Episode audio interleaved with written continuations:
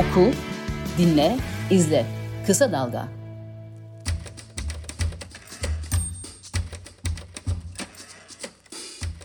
Efendim herkese merhaba. Bundan böyle Kısa Dalga programında ben Ayşe Yıldırım ve gazeteci Sedat Bozkurt Politik Kest programında ülkenin politika gündemini, politik gündemi yorumlamaya çalışacağız. Bu ilk programımız hayırlı olsun diyelim Sedat hepimize. Evet ya, umarım dinleyicilerin de izleyicilerin de hoşuna gider, memnun kalırlar. Öyle umalım. Şimdi bir haftadır Türkiye ayağa kaldıran bir olayı konuşuyoruz. Aslında ilk de değil bu. Ne yazık ki bu gidişle son da olmayacak gibi duruyor. Nedir? Bir tarikat eliyle 6 yaşında bir çocuğun istismar edilmesi. Öyle bir olay ki bu aslında tüm yönleriyle ülkedeki tüm kurum ve kuruluşlarla nasıl bir çürümüşlüğün içinde olduğumuzu bir kez daha gözler önüne serdi bu olay. Fakat ne yazık ki yine diğerlerinde olduğu gibi de e, sanki e, burada suç bireysel bir suç varmış. Yani çok basit bir istismar olayı varmış. Ülkenin e, tarikat elleriyle ne hale geldiği e, gözlerden saklanmaya çalışan bir hava yaratılmaya çalışıyor. İşin içinde sağlık var, adalet var, eğitim var, yerel yönetimler var. Tarikatların e, tam da iktidar elleriyle ya da diyelim ki tüm siyaset eliyle nasıl beslenip büyütüldüğü gerçeği saklanmaya çalışıyor ki mesela Aile Bakanı'nda da kalkmış diyor ki e, çocuk istismarı siyasetin konusu değildir. Tam da dibine kadar siyasetin konusudur aslında diyelim. Ben önce sözü sana vereyim. Bu olay için ne diyorsun? Neden bir türlü bunun önüne geçilemiyor? Neler eksik? Hani bir olay bize biraz daha gösterdi ama biraz daha açalım isterim Sedat. Yani bunun önlenmek gibi bir niyetle hareket edilmediğini söylemek lazım. Birazcık ağır olacak ama önlenmesini istemiyorlar. Çünkü o yapıya dokunmak istemiyorlar. O yapı işte Osmanlı'dan itibaren devleti yönetenlerin ya da siyaset yapmak isteyen insanların konforlu bir alanı. Yani burada bile 6 yaşındaki 6 yaşındaki çocuk tecavüz edilir mi, evlendirilir mi dediğiniz zaman hemencecik sizin karşınıza e, dinden bir duvar örüyorlar.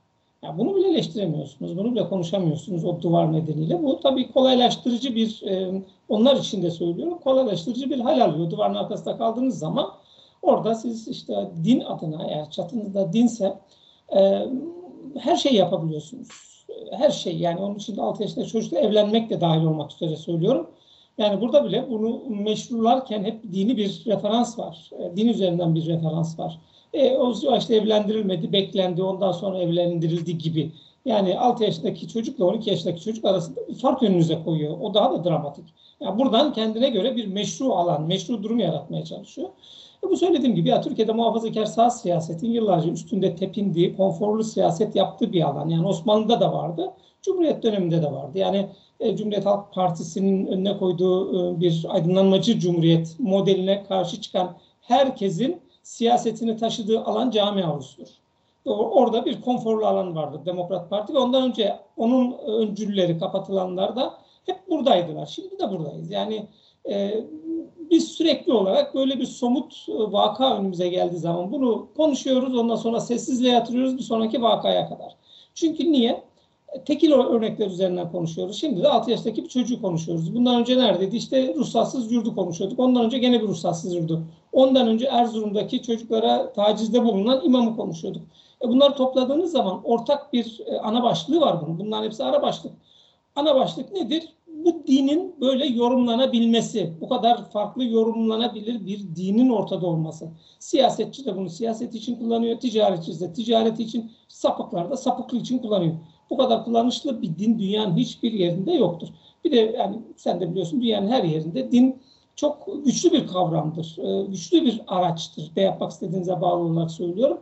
Yani şu gün bile insanları en rahat din için cinayet işletebilirsiniz. Din için suç işletebilirsiniz. İşte görüyoruz Afganistan'da ve e, Suriye'de kendilerini bu dinle ifade eden insanların e, ortaya çıkardıkları ya da ürettikleri, yarattıkları vahşet görüntülerine tanıklık yaptık.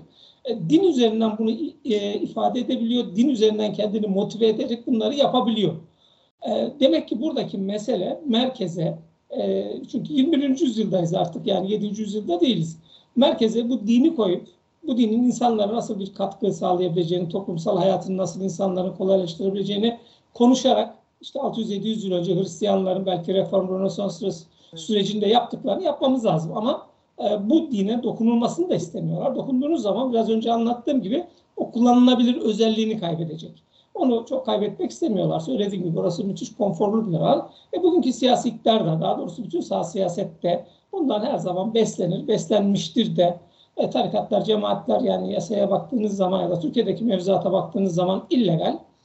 E, ama e, hiç kimse oralara dokunmuyor. Hepsi varlığını sürdürüyor. Hatta işte Özal'dan itibaren oralara bir kez e, uğradığını hatta oranın içinden geldiğini açıkça söyleyen bu ülkeyi en üst anlamda Cumhurbaşkanı da dahil olmak üzere yöneten insanlara tanıklık yaptık. Gerçekten kapatılmış olsaydı, kapatılsalardı Özal Cumhurbaşkanlığı koltuğuna kadar oturabilir miydi oralardan gelip de? Aynı şekilde Erbakan, aynı şekilde Erdoğan, aynı şekilde işte muhtelif bakanlar. Ee, yani buna böyle bir toptan el atmak lazım ama bugünkü popülist siyasette bunun çok mümkün olduğunu e, görmüyorum. Hep oradaki tekil örnekleri bir sonrakine kadar bunu da tartışacağız gibi geliyor bana. Şimdi çok doğru söylüyorsun. Şöyle bir şey de var. Tamam bir siyasal e, e, e, e, İslam'ı savunan iktidarla karşı karşıyayız ama mesela bu olay ortaya çıktığı zaman e, toplum baskısı olmasaydı e, daha çok da tabii sosyal medya üzerinden ve tabii hala gazetecilik yapmaya çalışan işte sosyal medya siteleri, televizyon kanallarındaki e, söylemler, istekler, baskıları olmasaydı e, muhalefetin de e, bu alana dokunmamaya çalış, çalıştığı ortaya çıktı. Ne yazık ki bu çok daha üzücü bir hal almış durumda. Hadi 5-6 gün sonra ses vermeye başladılar.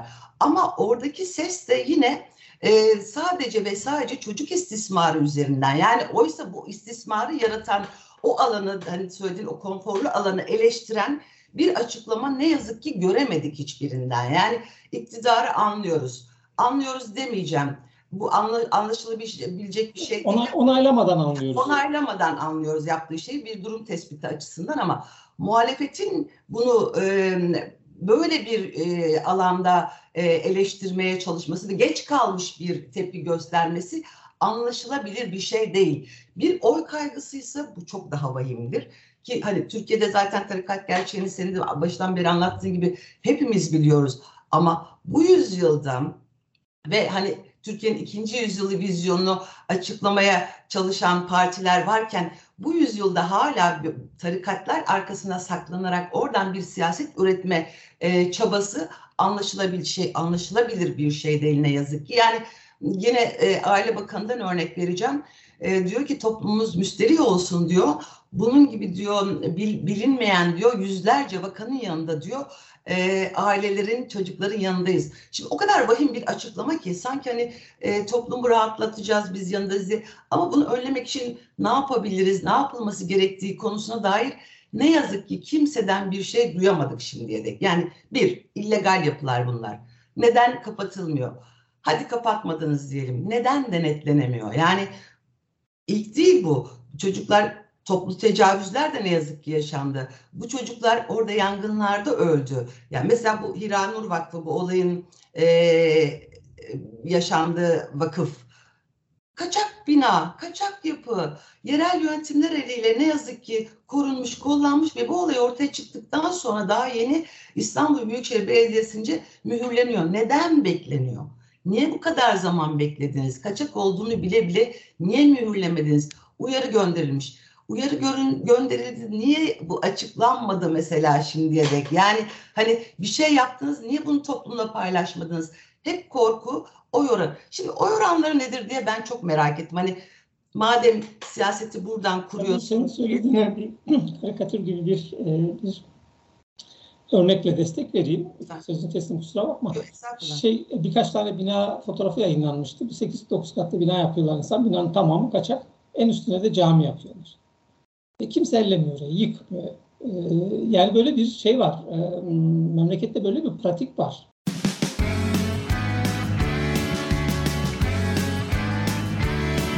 Kulağınız bizde olsun. Kısa Dalga Podcast.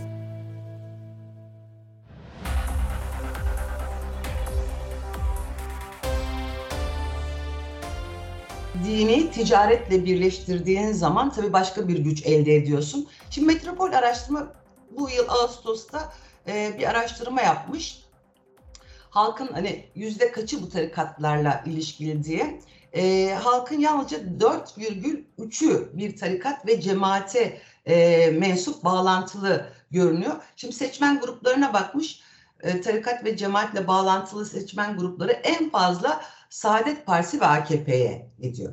Bütün partilere gidiyor aslında. Şey değil. Yani burada sadece Saadet değil mi ama en yüksek onlara gidiyor. Türkiye'de 30 tane tarikat ve cemaat var ama bunlara bağlı tabii yüzlerce kolları falan var. Şimdi bu gerçeği yaratan da siyasetin kendi eli. Kendi eli. Ama burada başka bir şey daha gördük biz. Diğerlerinde de gördük ama çok açık hani yüzümüze yüzümüze çarpan bir şey var. Bir suç bireyseldir evet ama burada örgütlü bir suç var. Yani toplumsal bir yönü var bunun. Bu çocuk bir aile tarafından kendisi ailesi, ailesi tarafından e, istismara gönderiliyor resmen. Şimdi bunun şahitleri var, görenleri var. Herkes susuyor, onaylıyor, belki de alkışlıyor. Böyle bir toplumsal yapı oluşturulmuş ne yazık ki. E, tarikat zaten doğduğu yer tarikat. İşin sağlık bölümü var. Bu kız çocuğu 14 yaşında hastaneye götürülüyor. Doktor farkına varıyor. Kemik yaşım tespiti için e, hastaneye gönderiliyor. Daha doğrusu önce savcılık, savcılığa gidiliyor. Tabii burada yargı boyutu var. Ona sonra geleceğim ama savcı hastaneye gönderiyor kemik yaşı tespit için. Kızın yerine başkası sokuluyor. Nasıl bir sağlık sisteminden söz edebiliyoruz? Yani o üstelik bir devlet hastanesi. O kız oradayken yerine başkasını alan doktor, oradaki yönetim, bu sağlıktaki çürümenin çok bariz bir ne e, e bariz olayı.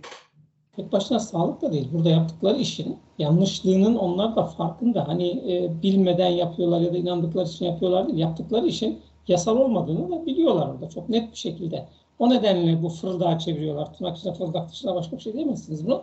Suçu örtbas etmeye çalışıyorlar. Her şeyin farkındalar. Şimdi sen bir şey söyledin orada o çok önemli. Ee, bu kızın babası bir cemaatin lideri. O cemaati temsil etme yeteneği ya da o, o cemaat adına karar verme ve bunu uygulama gücüne sahip birisi. İşlediği suç o cemaatin tamamını bağlar. O suç o yüzden kurumsaldır. Yani o, o cemaate ait bir suçtur bu. Çünkü o cemaat e, o cemaatin lideri, o cemaatin bütün duygularını, bütün fikirlerini, bütün düşüncelerini temsil etme yeteneğine sahiptir liderlik konumuna oturtur, oturttuysanız bunu. Yani burada yargılanması gereken, e, eleştirilmesi gereken hani bu suçu şahsi olmaktan çıkarması anlamında söylüyorum bunu. Yani tüm dünyada muhtemelen muhtelif tarikatlar var. O tarikatların liderleri o organizasyonda eğer bu suç işledilerse sürekli seri olarak suç işledilerse kesinlikle onun lideridir burada en büyük sorumlu. Şimdi burada da e, o kızın babasıdır. Onu o kızın babası bu suçu yani TCK'da karşı olan bir suç fiilinden söz ediyoruz. E, bu bütün temsil ettiği kurumu da e, kapsar. Onu onun dışında tutamazsınız biz onu. Çünkü orayı temsil etme yeteneğine sahip birisi. O yüzden hani bireyseldi, tekildi falan filan diyerek buradan ve bu suç, bunun suç olduğunu, kabahat olduğunu da işte senin verdiğin örnekle hastanedeki o fırıldak çevirme meselesiyle çok net bir şekilde anlıyoruz. Yani hiç böyle kelime oyunlarına çok gerek yok. Yani bu cemaat, tarikat e, 6 yaşındaki kızların evlenebilir, evlenilecek kadın haline geldiğini tırnakçı e, için şey olarak söylüyorum, daralarak söylüyorum. E, inanan bir tarikat ve toplum için sıkıntılıdır, zararlıdır. Dağıtılması hatta tecrit altına alınması lazım bu tarikattaki herkesin başkanı da dahil olmak üzere söylüyorum. Evet çok doğru söylüyorsun. Şimdi yargı boyutu da çok önemli aslında. Yani ilkin işte iki kız daha 14 e, yaşındayken savcının e, kimlik tespitini istemesi yani doğum belgesini istemek yerine e, kemik testine göndermesi de çok çok çok büyük bir vakadır. Kaldı ki şimdi o zaman üstünü kapamışlar. E, iki yıl önce kız yeniden gidiyor ve delilleriyle gidiyor. Ama iki yıl boyunca hiçbir şey yapılmamış. İddianame yazılmış ki iddianame yazılmış ama ne zaman iddianame yazılmış kabul edilmemiş. Hiçbir gözaltı yok, tutuklama yok. Hiçbir şey yapmamış savcılık yine. Sadece iddia iki yıl boyunca beklemiş. Bu olay patlak verdikten sonra daha yeni iddianame kabul ediliyor ve duruşma tarihi Mayıs ayına veriliyor.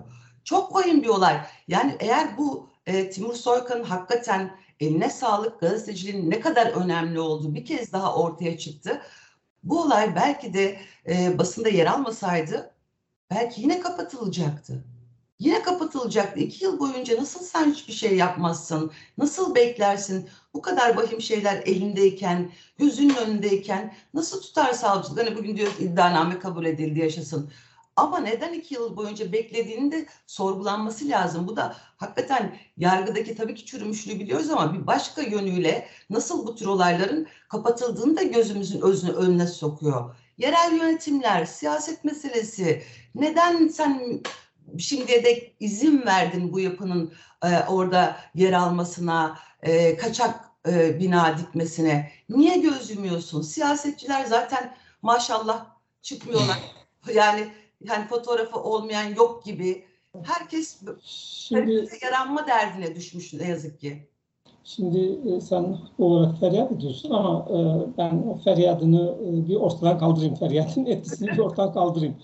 E, bunlar çok güçler, iktidarı e, etkileyecek kadar güçler. E, yani e, bakanlıkların muhtelif cemaatler, tarikatlar arasında kadrosal anlamda paylaşıldığını biliyoruz. Evet. Aynı Fethullah Gülen cemaatinin döneminde yaşadıklarımızı bu dönem yaşıyoruz. O dönem hepimiz bir e, hızlandırılmış belgesel kıvamında izledik cemaatin devlete nasıl yerleştiğini, devletin direksiyonuna güvenin nasıl geçtiğini. Eğer cemaatten bir referansınız yoksa medyada bir yere gelemiyordunuz. Düşünün o dönem işte sen de içindeydin. Cemaatle bir referansın yoksa medya kuruluşunda yönetici olmak ya da herhangi bir medya kuruluşunda e, yer alamazdın.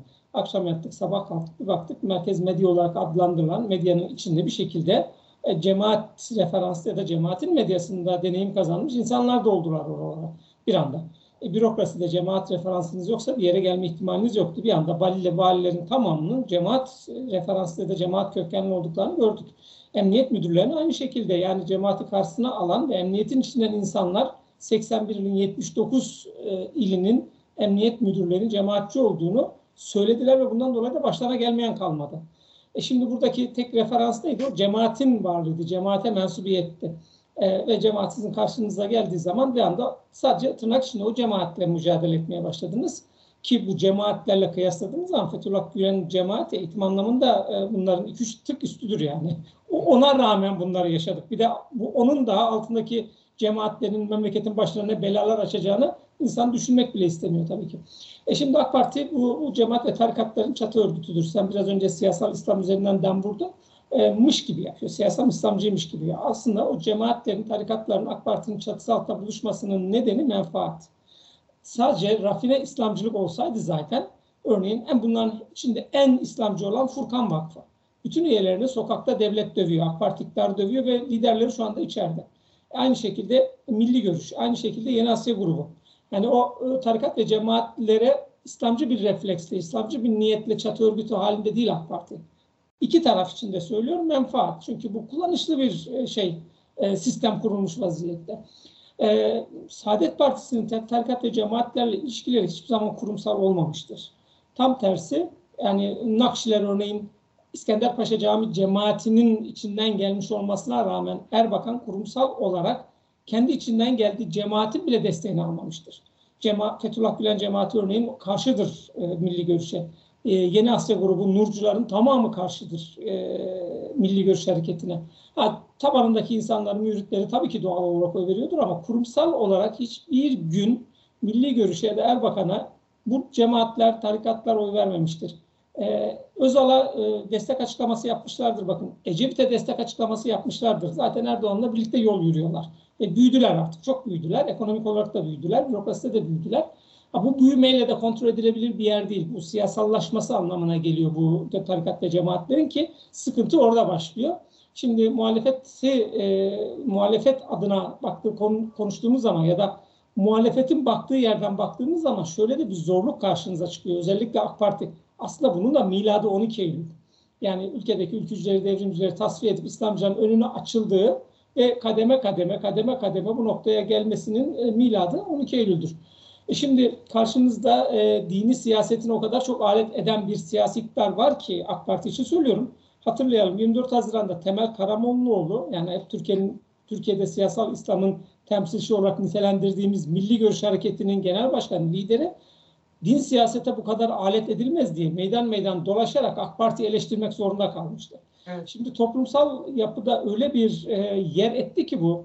Örneğin sokaktaki insan Erdoğan'ı sahip çıkarken böyle bir siyasi figür olarak sahip çıkmıyor. Dinsel bir figür, dinsel bir imge üzerinden sahip çıkıyor. Ve burada e, muhalefetin sıkıntısı da şu oluyor. E, muhalefet ederken bir anda AK Parti'ye Recep Tayyip Erdoğan'a değil de dine muhalefet ediyormuş gibi bir hisse kapılıyor. Bunun da nedeni var çünkü. E, döviz yükseldiği, en çok yükseldiği dönemde Erdoğan meydan meydan dolaştı. Ne dedi? Onların doları varsa bizim Allah'ımız var dedi. Bitti. Şimdi buna muhalefet etmekte de sıkıntı var. Yani hani e, bir tarafından kendilerine avantaj sağlıyorlar. Bir tarafta da muhalefetin muhalefet yapma alanını da daraltıyorlar.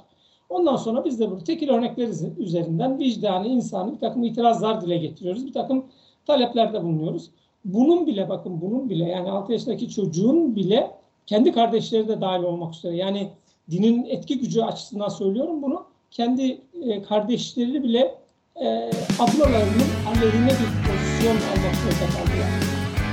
Oku, dinle, izle. Kısa Dalga.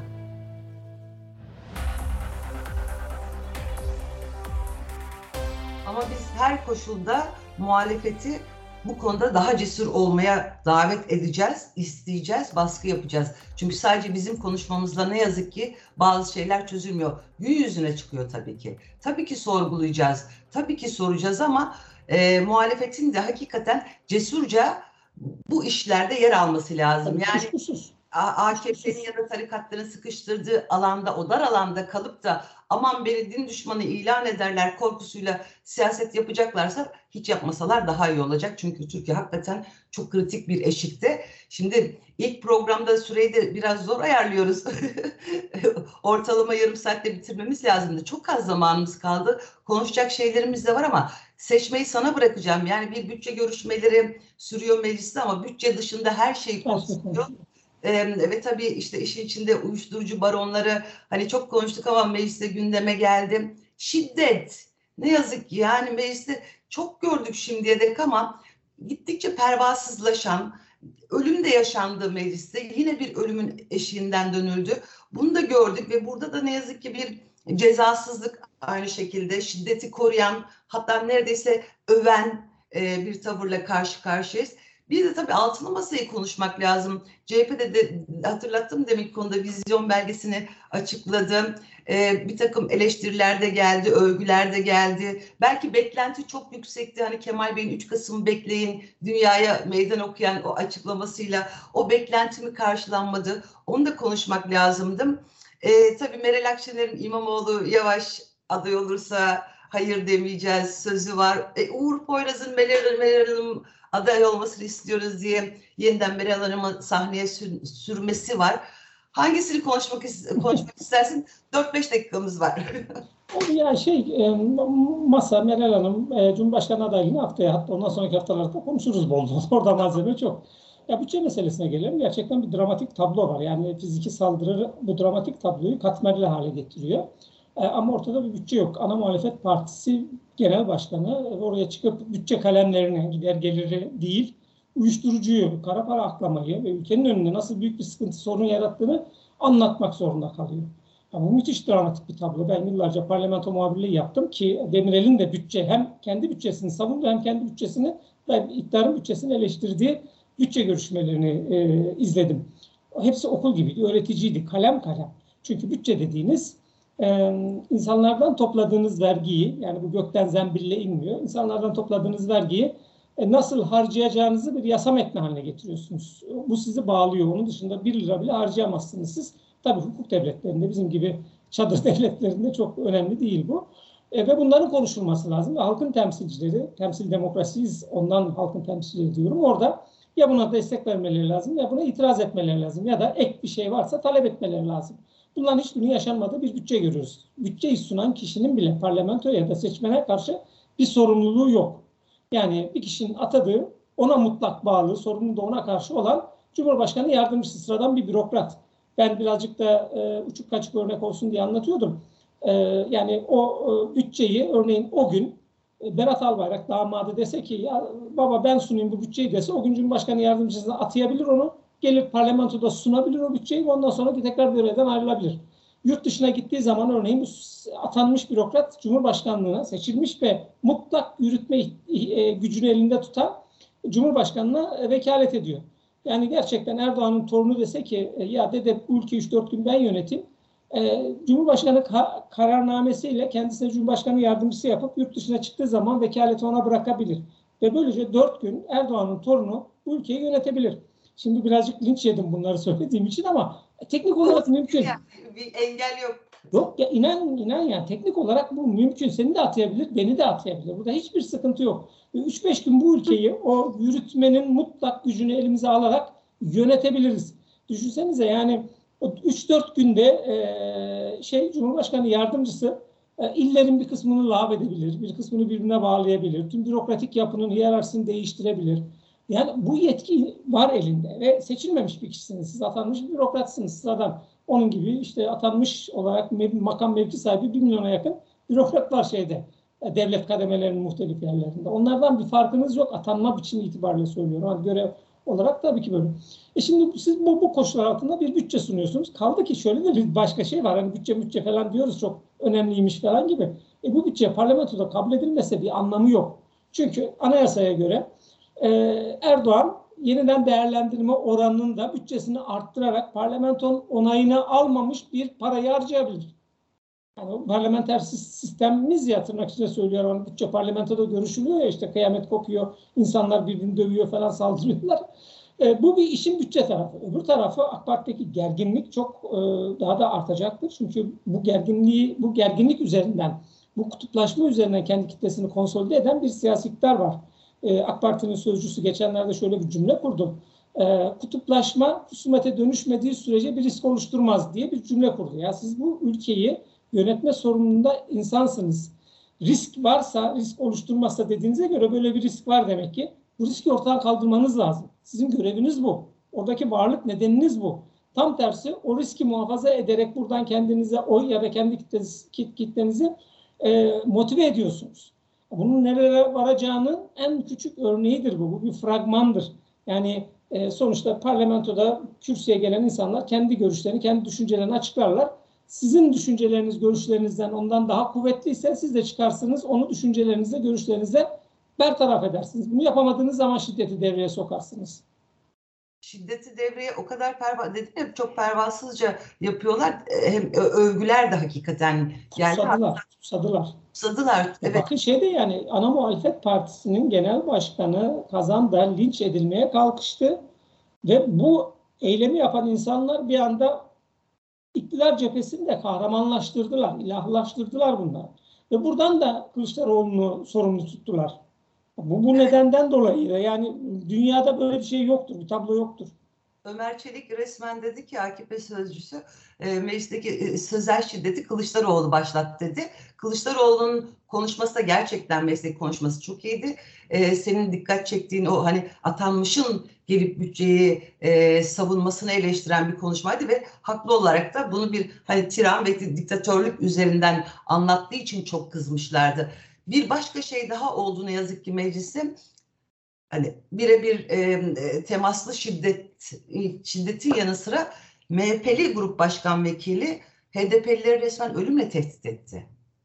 Hani o söylediğin kutuplaşmanın e, vardığı boyut ölümle sarı torbalara koyarız dedi. Yani e, o kadar açık söyledi ki ve bunu sonra sosyal medya hesabından da paylaştı. Maalesef gelinen nokta meclisin gel meclis zaten yok ama o toplumda yaratılan e, o gerginlik mecliste çok daha kendisini e, ortaya koyuyor. Bir de galiba şöyle bir şey de var Sedat. Şimdi seçimler yaklaşıyor. Yani mecliste e, bazı milletvekillerin kendisini daha iyi gösterme çabalarına da sahne oluyor. Yani o yumruğu atanı kim ne kadar tanıyordu galiba bir kez bile konuşmuş. Hani Alpay Özalan o eski futbolcu zaten her kavgada en önde koşuyor. Kendini öyle var ediyor, öyle gösteriyor. Çünkü başka bir hani top oynamak dışında bir yeteneği yok. Nasıl bir futbolcuydu ben anlamam futbolda. o zaman da sevmezdik. Öyle mi? Peki. yani bu seçimler yaklaştıkça milletvekillerinin kendini gösterme çabaları da ne yazık ki bunda etkisi olduğunu düşünüyorum. Ee, bugün süremizi galiba doldurduk. belki önümüzdeki programlarda daha yerleriz ama konular çok yakıcı. Yani tabii ki bu e, meseleyi tarikat, e, istismar tüm boyutlarıyla konuşmak gerekiyordu. Ona biraz fazla zaman ayırdık. Ama Meral Hanım yeni açıklamaları da var. Belki onları da haftaya konuşuruz ki gündemin peşinden koşuyoruz. Belki biz konuşurken başka bir gündem doğacak. Ben ben söylemiştim zaten yazmıştım da kısa dalga nette. E, gündem canavarı bir memleket burası. Evet. Maalesef öyle gündem canavarı. Ee, evet ilk programımızın sonuna geldik diyelim. Haftaya görüşmek üzere diyelim. Sedat. Tamam. Ben de tüm dinleyen, izleyen e, izleyicilerimize e, selamlarımı sunuyorum buradan. Haftaya görüşmek üzere. Hoşçakalın.